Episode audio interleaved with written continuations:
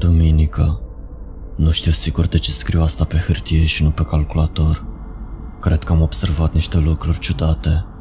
Nu e vorba că nu am încredere în calculatorul meu, doar că am nevoie să-mi organizez gândurile. Am nevoie să notez toate detaliile, undeva obiectiv, undeva unde știu că ceea ce scriu nu poate fi șters sau schimbat. Nu că s-ar fi întâmplat asta, doar că totul se amestecă aici, iar ceața memoriei dă un aspect ciudat lucrurilor. Încep să mă simt înghesuit în acest apartament mic. Poate că asta e problema. A trebuit să aleg cel mai ieftin apartament, singurul de la subsol. Lipsa ferestrelor de aici face ca ziua și noaptea să pară că trec fără să se vadă. Nu am mai ieșit de câteva zile, pentru că am lucrat intens la acest proiect de programare. Presupun că am vrut doar să-l termin. Orele de stat și de privit la un monitor pot face pe oricine să se simtă ciudat. Știu, dar nu cred că e vorba de asta. Nu știu sigur când am început să simt că ceva e ciudat. Nici măcar nu pot defini ce este. Poate că pur și simplu nu am mai vorbit cu nimeni de ceva vreme. Ăsta a fost primul lucru care m-a surprins. Toți cei cu care vorbesc în mod normal online, în timp ce programez, au fost inactivi sau pur și simplu nu s-au conectat deloc. Mesajele mele către ei rămân fără răspuns. Ultimul e-mail pe care l-am primit de la cineva a fost un prieten care mi-a spus că va vorbi cu mine când se va întoarce de la magazin și asta a fost ieri. L-aș suna cu telefonul mobil, dar semnalul este groaznic aici. Da, asta e. Trebuie doar să sun pe cineva. Mă duc afară. Ei bine, asta nu a mers prea bine. Pe măsură ce furnicătura fricii se stompează, mă simt puțin ridicol că m-am speriat. M-am privit în oglindă înainte de a ieși și am observat că nu mi-am ras barba de două zile. M-am gândit că voi ieși doar pentru a da un telefon rapid. Mi-am schimbat totuși cămașa, pentru că era ora prânzului și bănuiam că mă voi întâlni cu cel puțin o persoană pe care o cunoșteam. Asta nu s-a întâmplat până la urmă. Mi-aș fi dorit să se întâmple totuși. Când am ieșit, am deschis ușa micului meu apartament încet. Un mic sentiment de aprehesiune se cuibărise deja cumva în mine, dintr-un motiv nedefinit. Am pus-o pe seama faptului că nu vorbisem cu nimeni, în afară de mine, de o zi sau două. M-am uitat pe holul cenușiu și murdar, făcut și mai murdar de faptul că era un hol de subsol. La un capăt, o ușă mare de metal ducea spre camera uscătorului clădirii. Era încuiată, bineînțeles. Lângă ea se aflau două automate de sucuri. Am cumpărat un suc de la unul dintre ele în prima zi în care m-am mutat, dar avea o dată de expirare veche de 2 ani. Sunt destul de sigur că nimeni nu știe că acele automate sunt aici jos.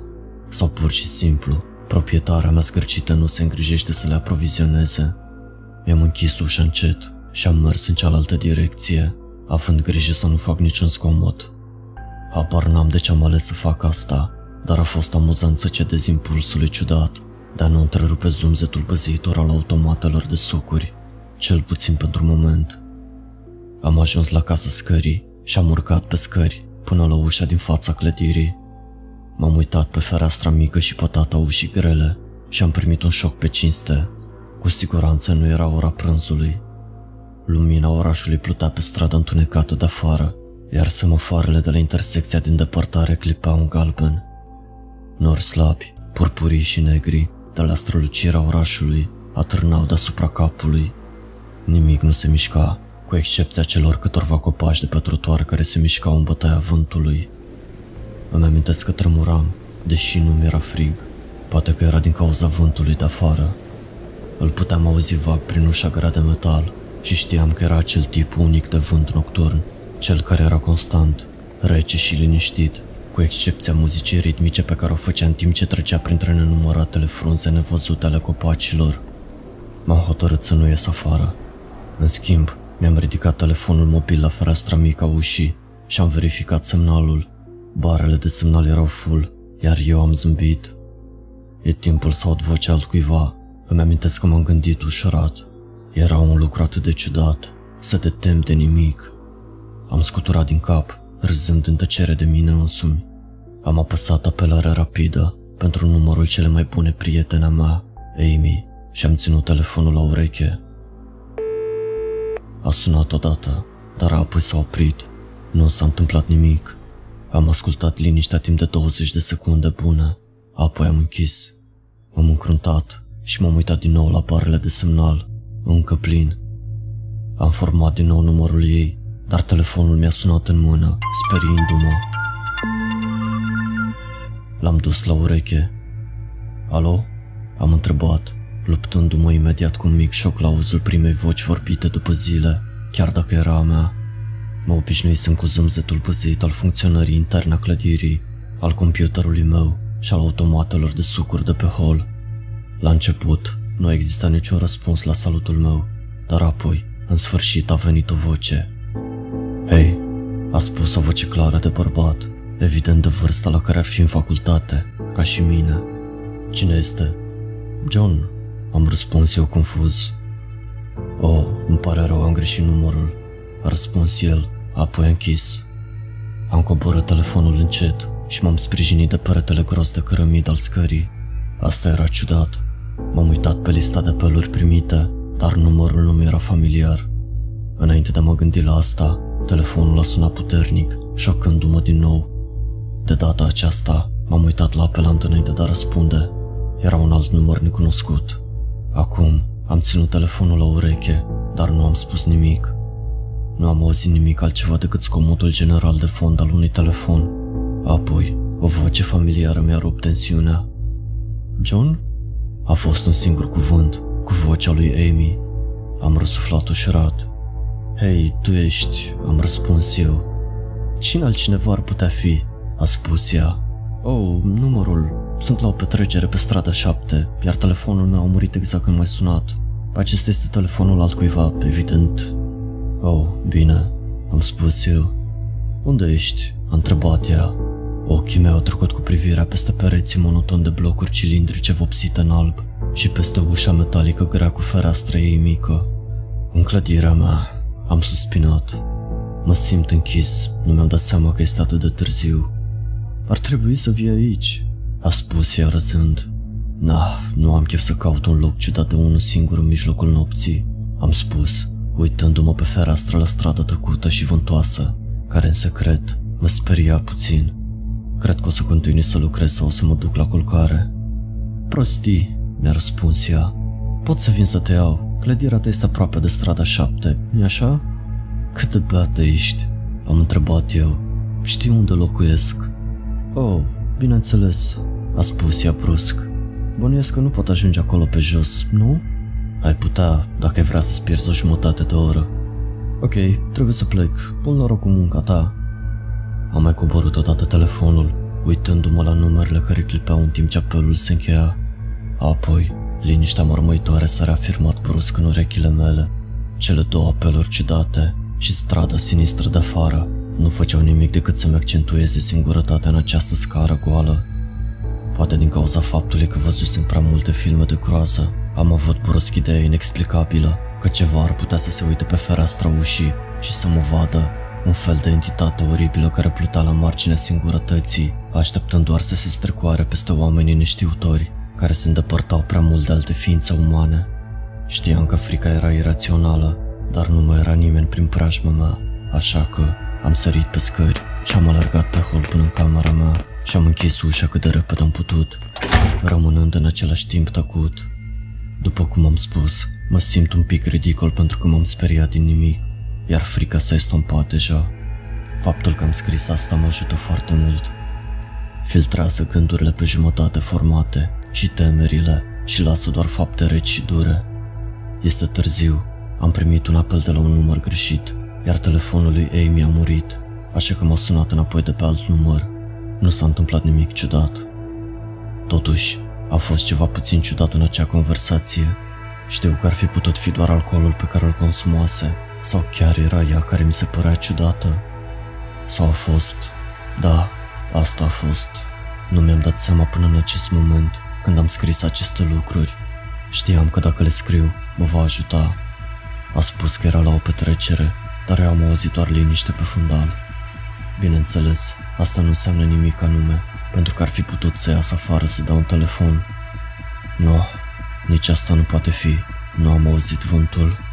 Trebuie să văd dacă mai bate vântul. Am uitat să termin de scris aseară. Nu știu sigur ce mă așteptam să văd când am fugit pe casa scării și m-am uitat pe fereastra ușii grele de metal. Mă simt ridicol. Frica de seară mi se pare acum neclară și nerezonabilă. Abia aștept să ies la lumina soarelui. Îmi voi verifica e mail mă voi bărbiri, voi face un duș și voi pleca în sfârșit de aici. Stai, cred că am auzit ceva. A fost un tunet. Toată chestia aia cu lumina soarelui și aerul proaspăt nu s-a întâmplat. Am ieșit pe casa scării și am urcat pe scări, doar pentru a găsi dezamăgirea. Fereastra mică a ușii de metal greu a arătat doar apă curgătoare, în timp ce o ploaie torențială se izbea de ea. Doar o lumină foarte slabă și mohorâtă se filtra prin ploaie, dar cel puțin știam că era ziua, chiar dacă era cenușie, bolnovicioasă și umedă. Am încercat să mă uit pe fereastră și să aștept ca un fulger să lumineze întunericul, dar ploaia era prea puternică și nu puteam distinge nimic mai mult decât vași forme care se mișcau în unghiuri ciudate, în valurile care se spălau pe fereastră. Dezamăgit, m-am întors, dar nu voiam să mă întorc în camera mea. În schimb, m-am rătăcit mai departe pe scări, trecând de primul etaj și de-al doilea. Scările se terminau la etajul 3, cel mai înalt etaj al clădirii. M-am uitat prin geamul care urca pe peretele exterior al scării, dar era din acela deformat și gros, care împrăștia lumina, nu că ar fi fost prea multe de văzut prin ploaie. Am deschis ușa scării și am rătăcit pe hol. Cele vreo zece uși groase de lemn, vopsite în albastru cu mult timp în urmă, erau toate închise. Am ascultat în timp ce mergeam, dar era miezul zilei, așa că nu m-a surprins faptul că nu am auzit nimic altceva decât ploaia de afară. În timp ce stăteam acolo, în holul întunecat, ascultând ploaia, am avut impresia stranie și trecătoare că ușile stăteau în picioare, ca niște monoliți de granit tăcuți, ridicați de o civilizație străveche și uitată, pentru un scop tutelar insondabil. Fulgerele și-au făcut apariția și aș fi putut jura că pentru o clipă, lemnul vechi, de culoare albastră și granulară, a arătat exact ca piatra brută. Am râs de mine însumi, pentru că mi-am lăsat imaginația să mă copleșească, dar apoi mi-am dat seama că întunericul slab și fulgerele trebuie să însemne că există o fereastră undeva pe hol. O vagă amintire a ieșit la suprafață și mi-am adus aminte brusc că etajul 3 avea o nișă și o fereastră încastrată la jumătatea holului etajului. Entuziasmat să mă uit afară în ploaie și să văd eventual o altă ființă umană, m-am îndreptat rapid acolo, găsind fereastra mare și subțire de sticlă. Ploaia o spăla, ca și în cazul ferestrei de la ușa din față, dar pe aceasta am putut să o deschid. Am întins o mână pentru a o glisa, dar am ezitat. Aveam sentimentul cel mai ciudat că, dacă aș fi deschis fereastra și aș fi văzut ceva înfiorător de partea cealaltă. Totul a fost atât de ciudat în ultima vreme, așa că mi-am făcut un plan și m-am întors aici pentru a lua ceea ce aveam nevoie. Nu cred serios că va ieși ceva din asta, dar sunt plictisit, plouă și nebunesc. M-am întors să-mi iau camera web. Cablul nu este suficient de lung pentru a ajunge la etajul 3, așa că, în schimb, o voi ascunde între cele două automate de sucuri, din capătul întunecat al holului de la subsol. Voi trece firul de-a lungul peretului și pe sub ușa mea și voi pune banda adezivă neagră peste fir pentru a-l amesteca cu banda de plastic negru care se întinde la baza pereților holului. Știu că este o prostie, dar nu am altceva mai bun de făcut.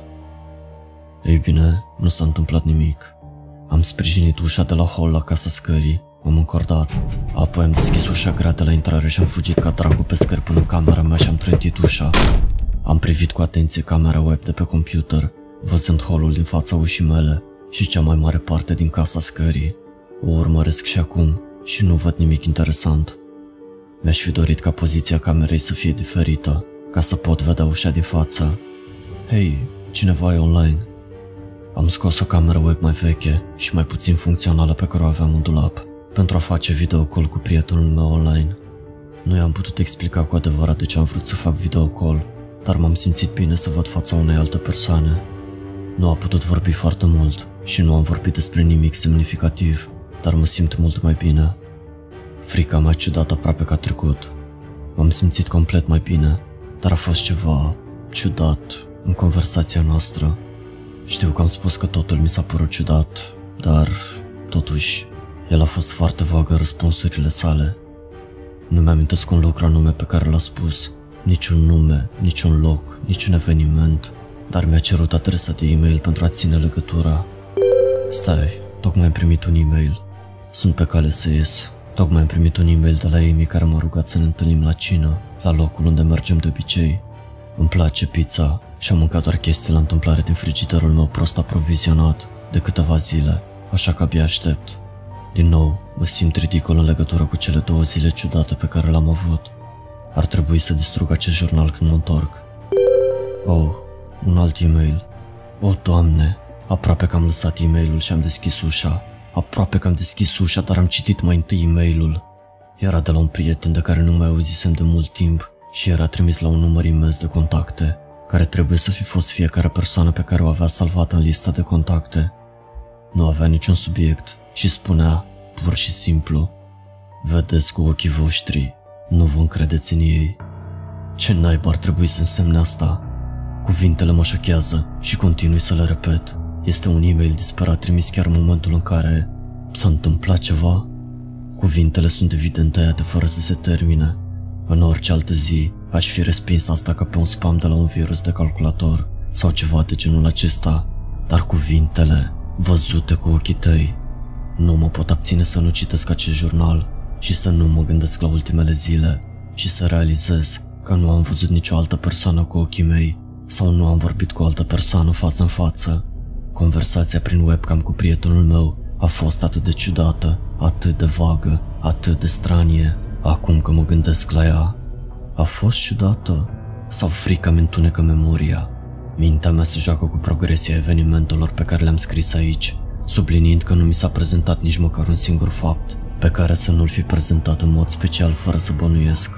Numărul greșit aleatoriu, căruia i-am oferit numele meu și apelul ciudat ulterior de la Amy, prietenul care mi-a cerut adresa de e-mail. I-am trimis primul un mesaj când l-am văzut online și apoi am primit primul meu e-mail la câteva minute după acea conversație. O, Doamne, acel apel telefonic cu Amy. I-am spus la telefon I-am spus că mă aflu la o jumătate de oră de mers de pe strada 7. Ei știu că sunt aproape de acolo, dacă încearcă să mă găsească. Unde sunt toți ceilalți? De ce nu am mai văzut sau auzit pe nimeni de câteva zile? Nu, no, nu, no, asta e o nebunie. E o nebunie totală. Trebuie să mă calmez. Nebunia asta trebuie să se termine. Nu știu ce să cred. Am alergat furios prin apartament ținându-mi telefonul mobil la fiecare colț, pentru a vedea dacă prinde semnal prin pereții grei. În cele din urmă, în baia mică, lângă un colț de tavan, am primit o singură liniuță. Ținându-mi telefonul acolo, am trimis un mesaj text la fiecare număr din lista mea. Nu am vrut să trădez nimic despre temerile mele nefondate. Am trimis pur și simplu. Ai văzut pe cineva față în față în ultima vreme? În acel moment, Voiam doar să primesc orice răspuns. Nu-mi păsa care era răspunsul sau dacă mă făceam de râs.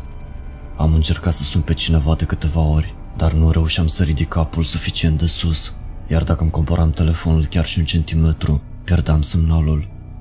Apoi, mi-am amintit de calculator și m-am repezit la el, trimițând mesaje instantanee tuturor celor care erau online. Cei mai mulți erau inactivi sau departe de calculator. Nimeni nu mi-a răspuns. Mesajele mele au devenit din ce în ce mai frenetice și am început să le spun oamenilor unde mă aflu și să treacă personal pe la mine pentru mulțime de motive abia acceptabile. În acel moment, nu mai păsa de nimic. Aveam nevoie doar să văd o altă persoană. De asemenea, mi-am răscolit apartamentul în căutarea ceva ce ar fi putut să-mi lipsească. O modalitate de a contacta o altă ființă umană, fără să deschid ușa. Știu că e o nebunie, știu că e nefondat, dar ce-ar fi dacă? Trebuie să fiu sigur. Am lipit telefonul de tavan, în cască. Marți. Telefonul a sunat. Epuizat de dezlănțuirea de seară, cred că am adormit. M-am trezit când a sunat telefonul și am fugit în baie. M-am ridicat pe toaletă și am răspuns cu telefonul lipit de tavan. Era Amy și mă simt mult mai bine.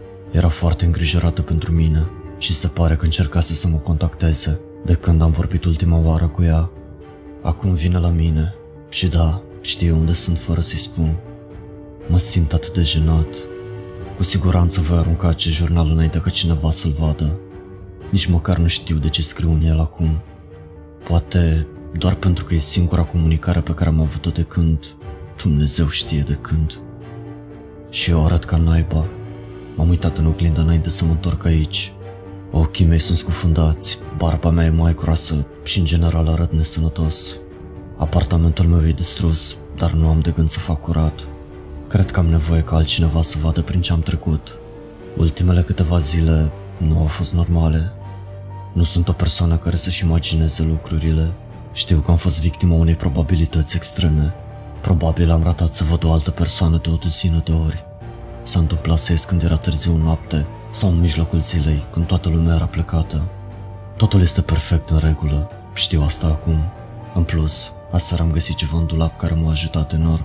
Un televizor.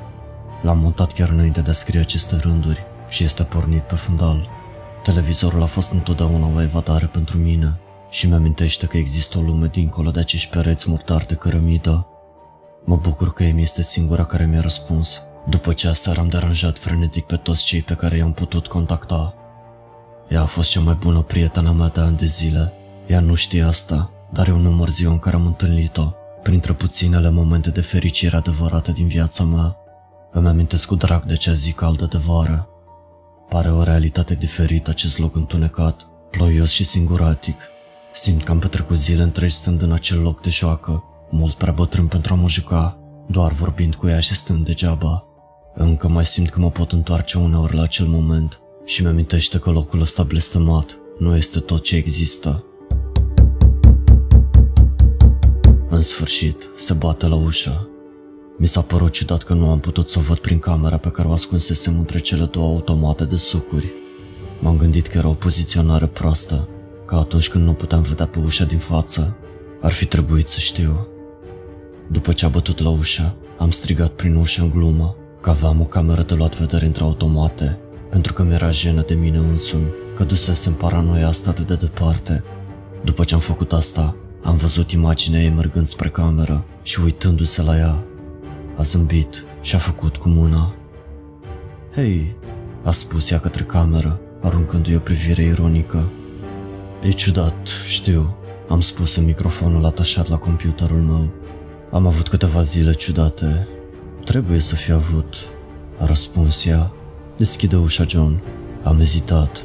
Cum puteam să fiu sigur? Hei, fă pe plac o secundă. I-am spus în microfon. Spune-mi lucru despre noi. Dovedește-mi că ești tu. A aruncat o privire ciudată la cameră. Um, bine, a spus ea încet gândindu-se. Ne-am întâlnit la întâmplare la un loc de joacă când amândoi eram mult prea mari pentru a fi acolo? Am suspinat adânc, în timp ce realitatea revenea și frica dispărea.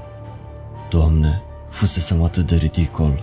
Bineînțeles că era Amy. Acea zi nu mai era nicăieri în lume, decât în memoria mea. Nici măcar nu pomenisem vreodată de ea nimănui, nu din jenă, ci dintr-o ciudată nostalgie secretă și un dor ca acele zile să se întoarcă. Dacă există o forță necunoscută care încearcă să mă păcălească, așa cum mă temeam, nu avea cum să știe despre acea zi. în regulă, o să-ți explic totul. I-am spus. Vin imediat. Am fugit în mica mea baie și mi-am aranjat părul cât de bine am putut. Arătam ca naiba, dar ea avea să înțeleagă, chicotind la comportamentul meu incredibil și la mizeria pe care o făcusem în casă. M-am îndreptat spre ușă, mi-am pus mâna pe clanță și am aruncat o ultimă privire la dezordine. Atât de ridicol, m-am gândit. Ochii mei au urmărit mâncarea pe jumătate mâncată care zicea pe jos, coșul de gunoi revărsat și patul pe care îl răsturnasem într-o parte, căutând Dumnezeu știe ce. Aproape că m-am întors spre ușă și am deschis-o, dar ochii mi-au căzut pe un ultim lucru. Vechea cameră web pe care o folosisem pentru acea conversație cu prietenul meu. Sfera ei neagră și tăcută zăcea aruncată la întâmplare într-o parte, cu obiectivul îndreptat spre masa pe care se afla acest jurnal. O teroare copleșitoare m-a cuprins când mi-am dat seama că, dacă ceva ar fi putut vedea prin acea cameră, ar fi văzut ceea ce tocmai scrisesem în acea zi. I-am cerut un singur lucru despre noi, iar ea a ales singurul lucru din lume pe care credeam că ei, sau acel ceva, nu-l știu. Dar el știa, Știa, ar fi putut să mă urmărească tot timpul. Nu am deschis ușa, am țipat, am țipat în teroare incontrolabilă. Am călcat în picioare vechea cameră web de pe podea. Ușa a tremurat, iar clanța a încercat să se rotească, dar nu am auzit vocea lui Amy prin ușă. Oare ușa de la subsol, făcută să împiedice curenții de aer, era prea groasă? Sau Amy nu era afară? Ce ar fi putut încerca să intre dacă nu ea? Ce naiba e afară? Am văzut-o pe computerul meu prin camera de afară. Am auzit-o la difuzare prin camera de afară. Dar nu era real? De unde să știu eu? A plecat acum. Am țipat și am cerut ajutor. Am îngrămădit tot ce aveam în apartament la ușa din față. Vineri. Cel puțin cred că e vineri. Am stricat tot ce era electronic. Mi-am făcut praf calculatorul. Fiecare lucru de acolo ar fi putut fi accesat prin rețea sau mai rău, modificat. Sunt programator, știu. Fiecare mică informație pe care am dat-o de când a început totul, numele meu, e mailul locația. M-am uitat peste tot ceea ce am scris. M-am plimbat de colo-colo, alternând în teroare cruntă și neîncredere copleșitoare. Uneori, sunt absolut sigur că o entitate fantomă este hotărâtă să mă facă să ies afară. Revenind la început, cu telefonul de la Amy, i-am cerea efectiv să deschid ușa și să ies afară. Continui să mă gândesc la asta. Un punct de vedere spune că am acționat ca un nebun și că toate acestea sunt convergențe extrema probabilităților. Să nu ies niciodată afară momentele potrivite din pură întâmplare, să nu mai văd niciodată o altă persoană din pură întâmplare, să primesc un e-mail fără sens de la un virus informatic la momentul potrivit.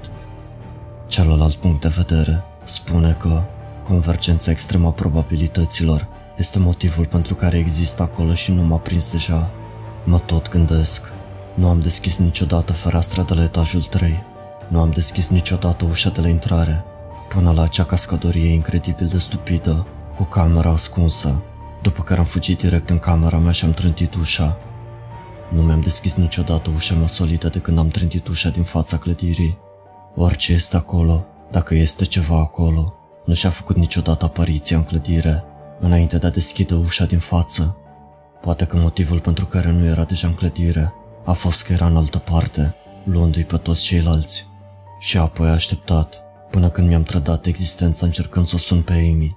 Un apel care nu a funcționat, până când nu m-a sunat și m-a întrebat cum mă cheamă.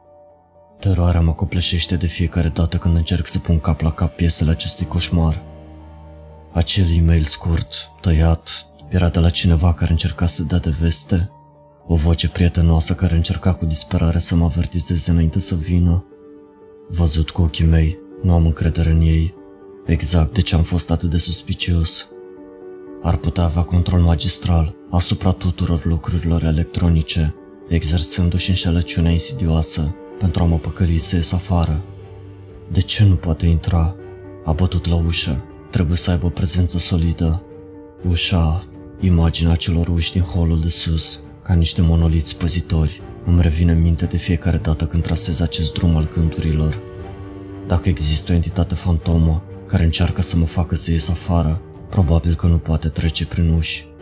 Mă tot gândesc la toate cărțile pe care le-am citit sau filmele pe care le-am văzut, încercând să generez o explicație pentru asta. Ușile au fost întotdeauna un focar atât de intens al imaginației umane, văzut întotdeauna ca niște garduri sau portaluri de importanță deosebită, sau poate că ușa este pur și simplu prea groasă. Știu că nu ar putea trece prin niciuna dintre ușile din această clădire, cu atât mai puțin prin cele grele de la subsol. În afară de asta, adevărata întrebare este, de ce mă vrea?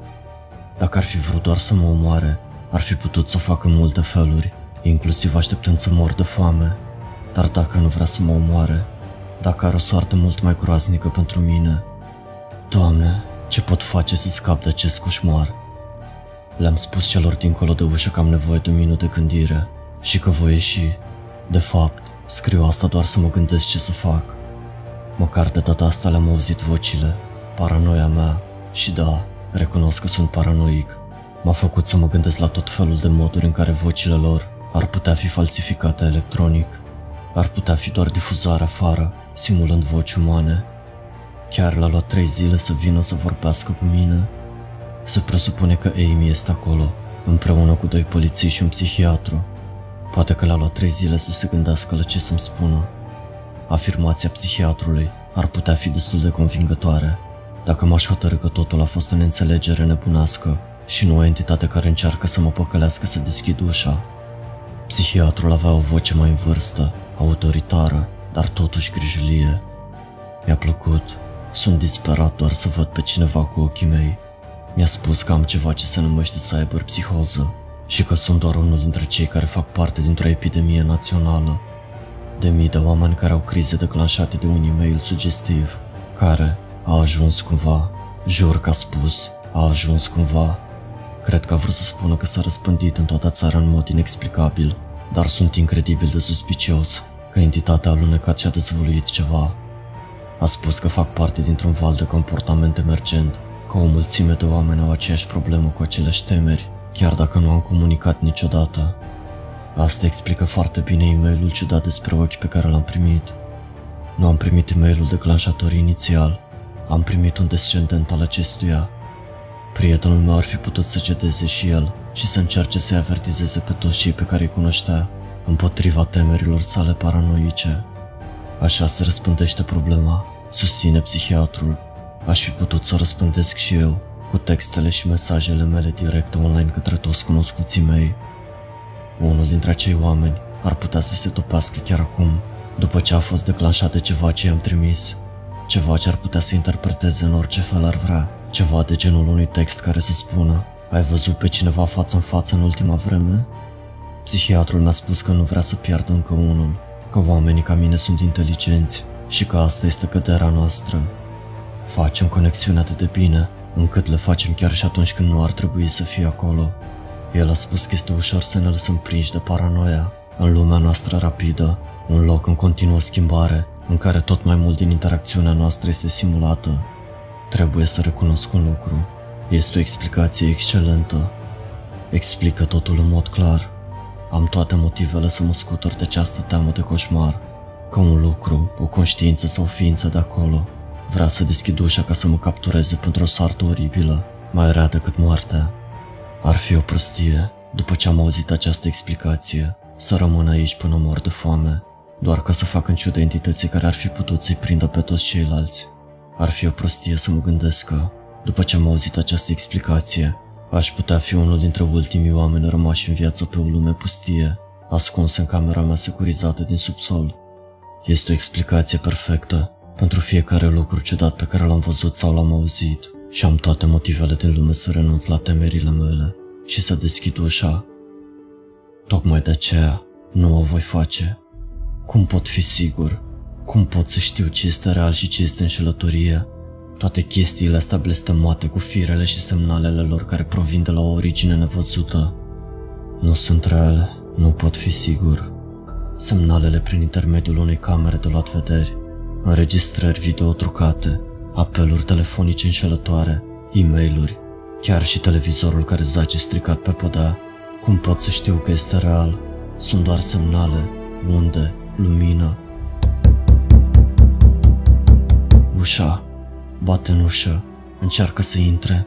Ce artificiu mecanic nebunesc ar putea folosi ca să simuleze atât de bine sunetul oamenilor care atacă lemnul greu? Măcar o să văd în sfârșit cu ochii mei. Nu mai are ce să mă păcălească aici. Am distrus tot. Nu-mi poate înșela ochii, nu-i așa? Văzut cu ochii tăi, nu te încrede în ei. Stai, mesajul ăla disperat îmi spunea să am încredere în ochii mei sau mă avertiza și despre ochii mei? O, Doamne, care este diferența dintre o cameră și ochii mei? Amândouă transformă lumina în semnale electronice. Sunt la fel. Nu pot fi înșelat. Trebuie să fiu sigur. Trebuie dată necunoscută. Am cerut cu calm hârtie și un pix, zi de zi, până când în sfârșit mi l-a dat. Nu că ar avea vreo importanță, ce am de gând să fac, să-mi scot ochii. Bandajele parcă fac parte din mine acum. Durerea a dispărut. Mă gândesc că aceasta va fi una dintre ultimele șanse de scrie lizibil, deoarece, fără vedere pentru a corecta greșelile, Mâinile mele vor uita încet încet mișcările implicate. E un fel de autoindulgență, acest scris. E o relicvă a altor vremuri, pentru că sunt sigur că toți cei rămași în lume sunt morți sau ceva mult mai rău. Stau la zidul capitonat zi de zi. Entitatea mea duce mâncare și apă. Se maschează ca o asistentă amabilă, ca un doctor antipatic. Cred că știe că auzul meu s-a ascuțit considerabil, acum că trăiesc în întuneric. Se preface că poartă conversații pe holuri, în speranța că aș putea auzi. Una dintre asistente vorbește despre faptul că va avea un copil în curând. Unul dintre doctori și-a pierdut soția într-un accident de mașină. Nimic din toate astea nu contează, nimic nu este real, nimic nu mă mai afectează, nu așa cum o făcea. Asta e partea cea mai rea, partea pe care aproape nu o pot suporta. Locrul vine la mine, prefăcându-se în Amy. Reacția sa este perfectă. Sună exact ca Amy, se simte exact ca ea. Produce chiar și imitația rezonabilă a lacrimilor pe care mă face să le simt pe obrajii săi realiști. Când m-a târât aici prima dată, mi-a spus tot ce am vrut să aud. Mi-a spus că mă iubește, că m-a iubit întotdeauna, că nu înțelegea de ce am făcut asta, că încă mai putem avea o viață împreună, dacă aș înceta să insist că sunt înșelat. Voia să cred. Nu, avea nevoie să cred că era reală. Aproape că am căzut în capcană. Chiar am căzut. M-am îndoit de mine însumi pentru cea mai lungă perioadă de timp. În cele din urmă, totuși, totul a fost prea perfect, prea fără cusuri și prea real. Falsa Amy venea în fiecare zi, apoi în fiecare săptămână, iar în cele din urmă a încetat să mai vină de tot. Dar nu cred că entitatea va renunța. Cred că jocul de așteptare este doar una dintre metodele sale. Îi voi rezista pentru tot restul vieții mele dacă va fi nevoie. Nu știu ce s-a întâmplat cu restul lumii, dar știu că acest lucru are nevoie de mine pentru a cădea în capcana înșelăciunilor sale. Dacă are nevoie de asta, atunci poate, doar poate, sunt un ghimpe în agenda sa. Poate că Amy este încă în viață pe undeva, ținută în viață doar de voința mea de a rezista înșelătorului. Mă găs de această speranță, legănându-mă înainte și înapoi în celula mea pentru a trece timpul. Nu voi ceda niciodată. Eu sunt... sunt un erou. Doctorul a citit hârtia pe care pacientul o măzgălise, abia dacă se putea citi, scrisă cu o caligrafie șupredă, ca a cuiva care nu vedea. A vrut să zâmbească la hotărârea fermă a omului, o amintire a voinței umane de a supraviețui, dar știa că pacientul delira complet. La urmă urmei, un om sănătos la cap ar fi căzut de mult în capcana șelăciunii. Doctorul a vrut să zâmbească, a vrut să-i șoptească omului delirant cuvinte de încurajare, a vrut să țipe, dar filamentele nervoase înfășurate în jurul capului și în ochi l-au determinat să facă altfel. Corpul său a intrat în celulă ca o marionetă și i-a spus pacientului, încă o dată, că se înșeală și că nu era nimeni care încearcă să-l înșele. Hello, friend. Dacă ți-a plăcut această poveste, îți sugerez să o asculti și pe aceasta pe care o vezi acum pe ecran. Este scrisă tot de Matt Dimersky, un autor extraordinar de horror psihologic. De asemenea, nu uita să dai un like acestui clip, să ne spui părerea în comentarii și să te abonezi canalului. Welcome to the darkness.